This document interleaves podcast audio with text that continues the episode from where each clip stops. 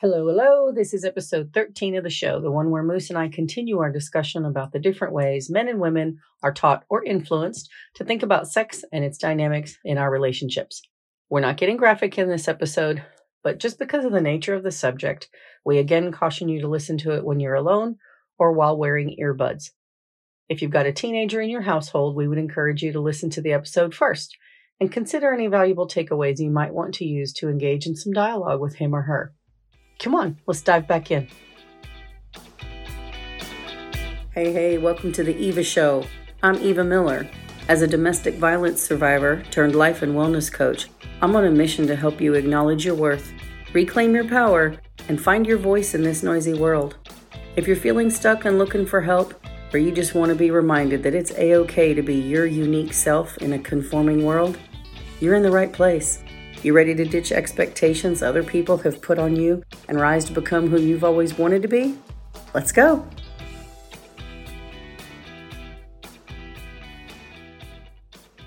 Welcome back to the show. I'm your host and life coach, Eva Miller. I am joined once again by my husband, Moose, and we are picking up where we left off in episode 12. We're exploring ideas, thoughts, and beliefs around sex.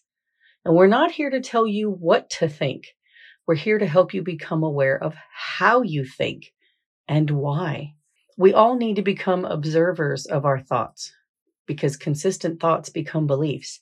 And before we can accept our beliefs, we have to know what they are. To give you a little recap of the last episode, we talked about the ideas and beliefs we have around and about sex. And we asked if you'd ever considered when and where it started, who invented it, and what we might think about it if we had never viewed it through someone else's lens first.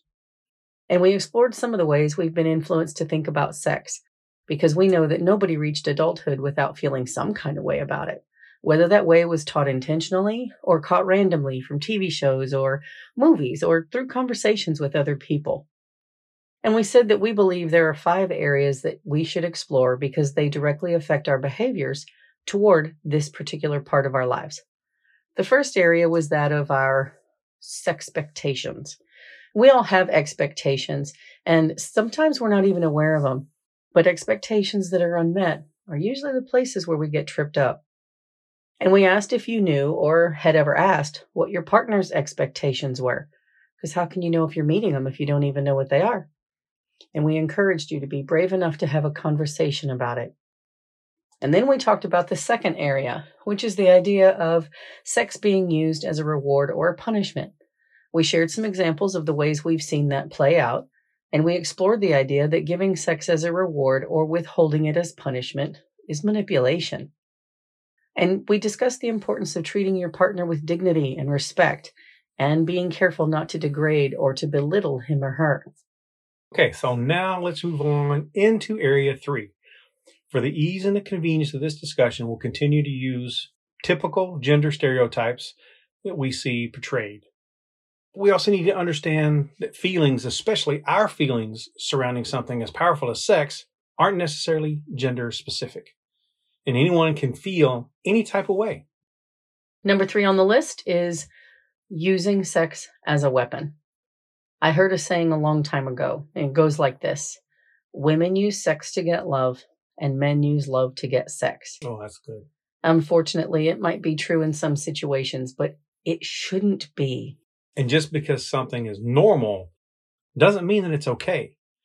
This idea of using sex as a weapon is kind of a piggyback on what we discussed earlier about using sex as a reward or punishment. So, how are they different? Could it be it's it's the motivation that's behind them that makes them different? Yeah, I think it is using sex as a reward or a punishment has a, a power or control feel to it because you're trying to change the other person's behavior. And sometimes there's anger attached to that. You know, like when a woman says, Well, I'm not putting out until he helps me around the house more. Or, you know, it could also be, She gave me some last night, so I'll load the dishwasher tonight. Being manipulative by using sex to get something you want or using love to get sex. I think it stems from a place of fear, honestly. It has a, a desperate feel to it, an insecurity that lies underneath. Why not just be honest about what it is you want? I mean, it might sound weird to say I'm just looking for sex, but I think, uh, you know, if you're looking for a relationship, I think people appreciate honesty wherever it is that you stand. And maybe that comes from a place of scarcity. Maybe because you think you don't think you can be honest about what you want to say, but it continues to feed feelings of desperation and insecurity when you hide behind something. Ultimately, we're left feeling sometimes cheap, maybe guilty, because deep down you know that you lack integrity in that area. Mm-hmm. And it leaves you feeling insecure because you're afraid you're not fully wanted by the other person. Right. Nobody wants to feel like, you know, oh, he settled for me. Mm-hmm. As much as we may want something, a woman is not going to be secure in the relationship if she's always wondering if he only enjoys sex with her and doesn't think highly of her in any other way. Yeah, he thinks I'm a 10 in bed, but he thinks I'm going to be a lousy mom or a lazy life partner who has no goals. Like, that's not going to feel good. No, and lots of men pretend, you know, because what you said earlier that love, women want love, you know, Yeah. For sex. So a lot of men pretend to care about the girl hmm just so that they can have sex with her. They pretend to fulfill her desire for that love when what they're really doing is they just want to get in their pants. Yeah. And later on in life, when they reflect back on, you know, the past mistakes that they've made, a lot of times they're going to feel remorse or guilt for using somebody in that way just to get what they wanted. Right. Nobody wants to feel tolerated. Everybody wants to feel celebrated. And this applies, I think, to every area of our lives, but especially when it comes to this one with our partners. And realistically, if you have to use tactics to get what you want, how can you be assured that the other person is really giving you their true feelings because you were cheap? You were using something just to get what you wanted. So, how is that really a true feeling? Right. A lot of times I think we end up with someone who is opposite of us in many ways. You know, sometimes one of you is a morning person and the other is a night owl. Or maybe one's really neat and organized, and the other is kind of a slob and always looking for where they're where they left their keys. Moose. You're not a slob, but you, you I do, lose my keys a lot. Yeah. I did it today. Wow, that's I locked them in my office. I keep telling you if you put them back in the same place every time. But if you're gonna lock them in the office, I can't help you with that. So when it comes to our sex drives, once the newness of the physical relationship wears off, a lot of times I think we find that we're opposites in that area too. We have a lot of factors that affect our sex drive. And speaking from a woman's perspective, we know that childbearing, monthly hormonal changes, and just the stress that we hold in our body affects us. But if it feels like he wants sex 24 7 and you want it 724, that's seven seconds out of every 24 days, by the way, it, it might be tempting to try to make it seem like his desire is like a bad thing or a weird thing, or to act like maybe there's something wrong with him so that you can take the focus off of you. But just because your dimin- your desire diminishes or even completely disappears, it doesn't make it okay to act like something is wrong with someone else's normal, healthy desire. And some women act like their partner's desire is bad or dirty or something he should be ashamed of.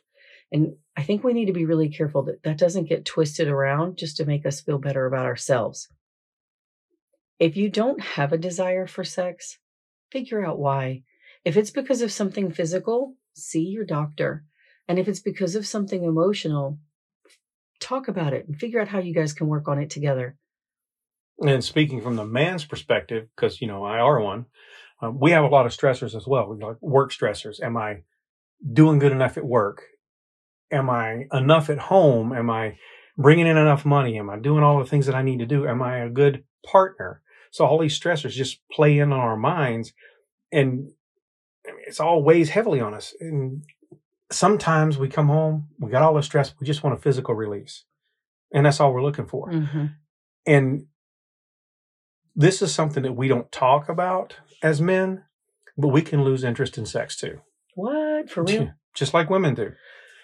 And it's it's not that we don't find our partner desirable. It's Oh, just good. that we have lost the desire for us because of all the stresses we have in life. You know, it's just Everything going on. everything. Yeah, it's just Mhm. affects us in so many different ways. And a lot of times it causes us to withdraw emotionally, especially when we get tired. So Yeah, that's true. So we really need to put our weapons down and just start talking. We have to learn to fight fair.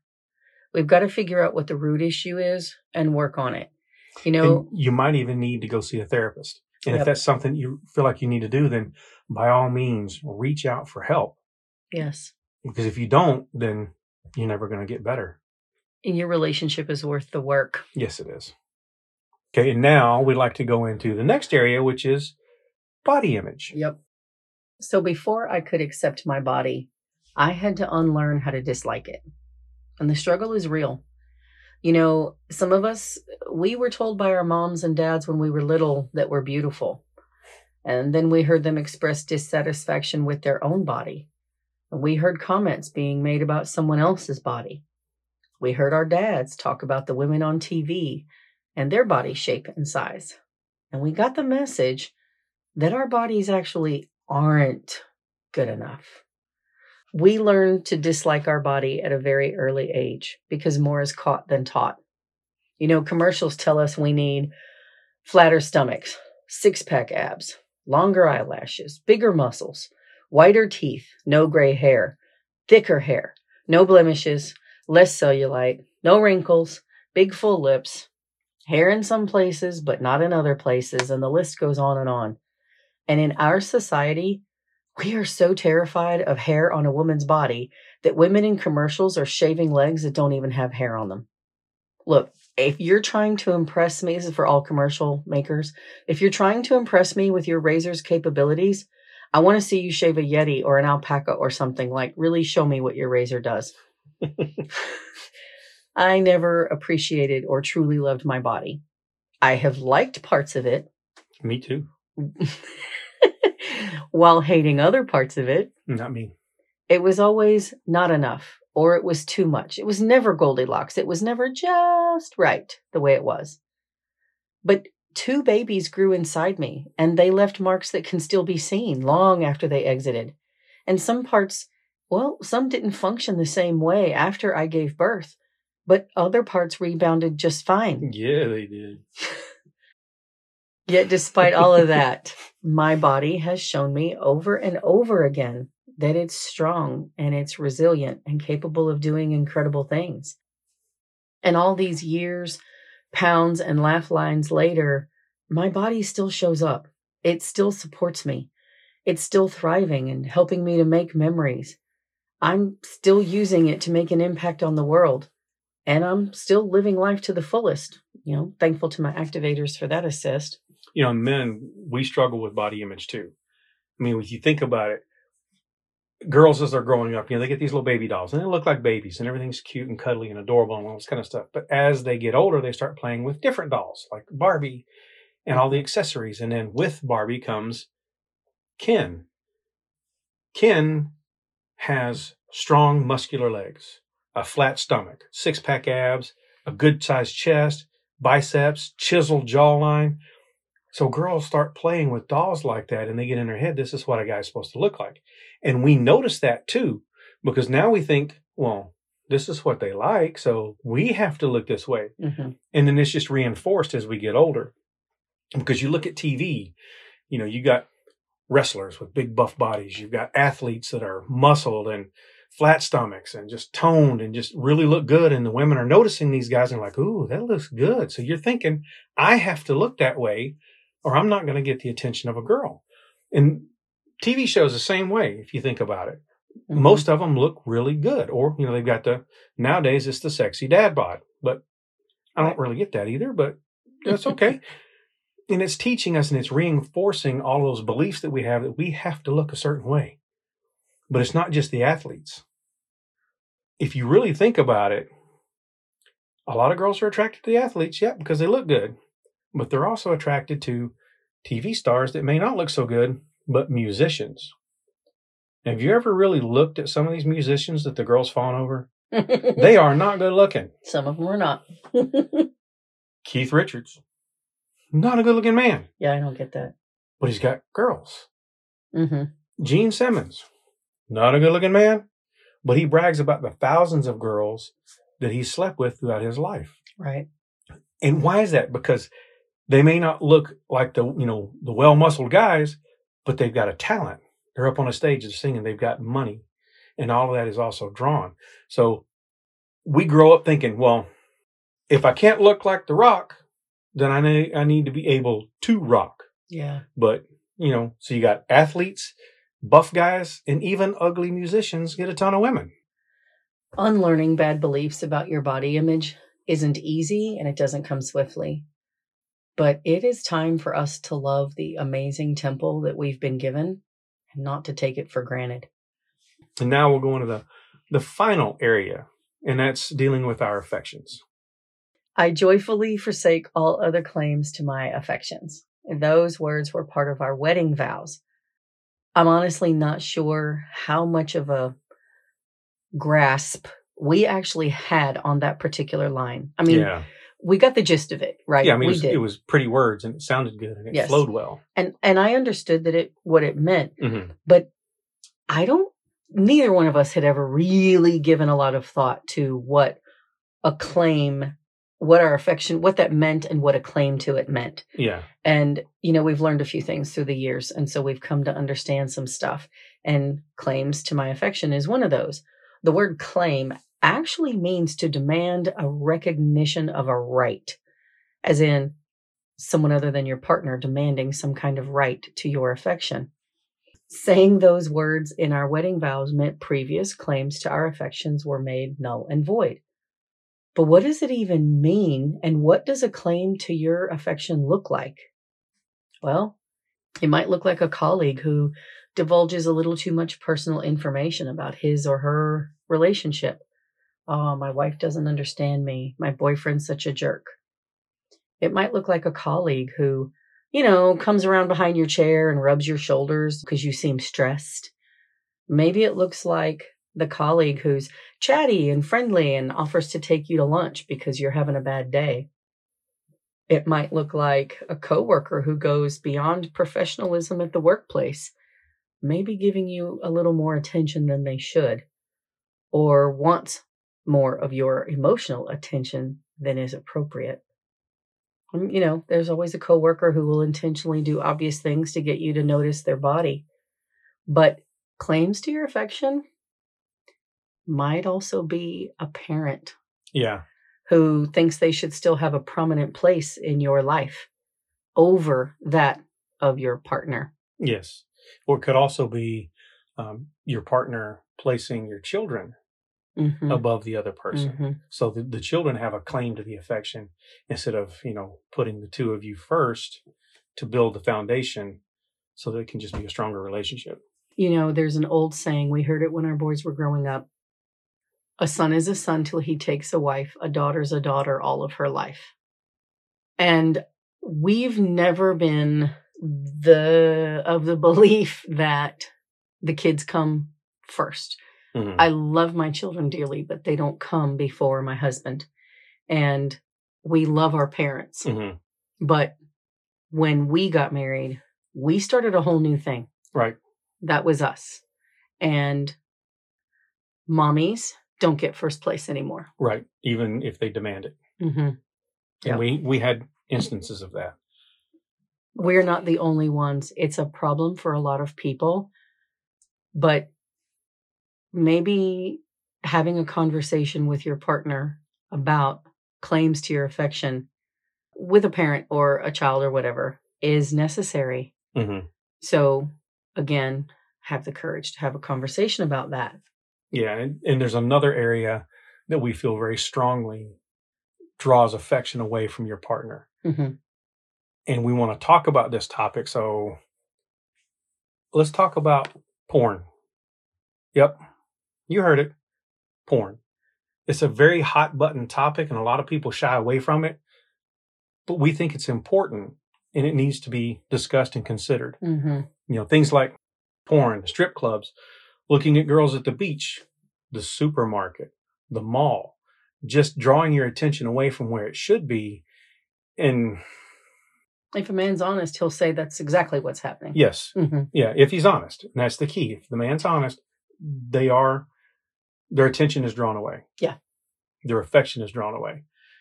Because while the man may not do anything about what he's looking at, his eyeball is still looking at other things. His attention, his affection is still diverted away from their partner. Yeah. And what do you think porn is teaching the viewers? Is it a realistic expectation in their relationship? Could it possibly encourage the viewer to be selfish in bed? Does it make you think that the other person is the object to fulfill your own desires? Or someone you want to connect with on a deeper level? Do you think it fosters intimacy? Do you think that if you watch it together, it fosters intimacy? And if you say yes to that, who do you end up thinking about while you and your partner are having sex? Are you thinking about your partner? Or are you thinking about what you just saw or who you just saw in front of you? Because I would argue that it doesn't lead to intimacy, but rather to fantasy. And then it brings up another question. Do you think it's okay to have a fantasy? And at what point does that fantasy become a problem? Mm-hmm. And I'm just going to say it right now. I don't care how enlightened a woman claims to be. I am calling BS on the women who say, Oh, I don't mind if my husband looks at the menu as long as he eats at home. Because I don't know of a single woman who's actually okay with the idea of her husband getting physically excited while he's looking at other women. Yeah, I would think it would lead to questions of when they're being intimate, was he thinking about me? Or Right. is he thinking about somebody else? Sure. So I don't think anybody wakes up and says to themselves, I think I'll have an affair today.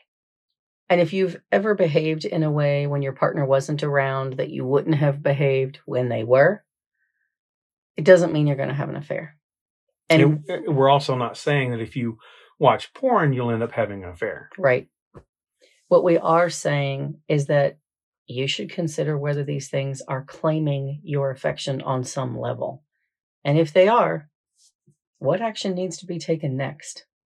It starts slowly, this giving away of your affection. Slowly and quietly, it creeps up like a ninja, and you have to stay alert and you've got to put some boundaries or hedges in place so that when something comes up, you don't have to wonder what you're supposed to do or how to handle it. Yeah, you need to put things in place that hold the test of time. Like we have an agreement that we made years ago that neither one of us will go to lunch or ride in a vehicle with a person of the opposite sex unless that other person's spouse is there or it's in a group situation and there are sometimes there's a you know a special circumstance that may override that but if there's usually a phone call involved prior to say hey this is what's going on this person Mhm. needs a ride Mhm. i'm the only one here they've got an appointment and i need to help them get to that appointment Whatever it is, it's the idea of Mhm. no surprises. yes Mhm. And just the fact that we had that policy in place, it immediately provided a certain level of accountability in the relationship. yes I would ask you, have you ever thought about the claims to your affection? And have you ever considered ways you can put a hedge of protection around your relationship? All right, that wraps up all five specific areas that we wanted to encourage you to think about and consider about your beliefs and thoughts around the subject of sex. So, once again, we talked about your sex expectations also about using sex as a reward or a punishment. Using sex as a weapon our body image and our affection. We've shared some of our thoughts and beliefs and some questions with you, but we would really love to hear any feedback you would care to share with us. So if you want to, send me an email at eva at fractured2fabulous.com. So before we go, Moose, how can people connect with you? they can connect with me on instagram at brian moose miller Very good. All right. That's it for us this time. See you next week. Peace out. Okay, girlfriend, that's it for me. I hope you enjoyed today's episode.